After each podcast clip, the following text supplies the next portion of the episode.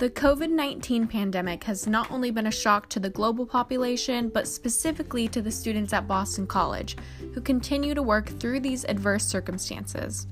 For the students here, education is at the utmost importance, leaving little time to fear over the potential effects COVID 19 may have on their own health. Through this process, students have had to make a multitude of changes to their day to day life to accommodate their health and academic needs simultaneously. Let's see some of the personal changes some sophomore students have made to their lifestyle to conform to this new normal.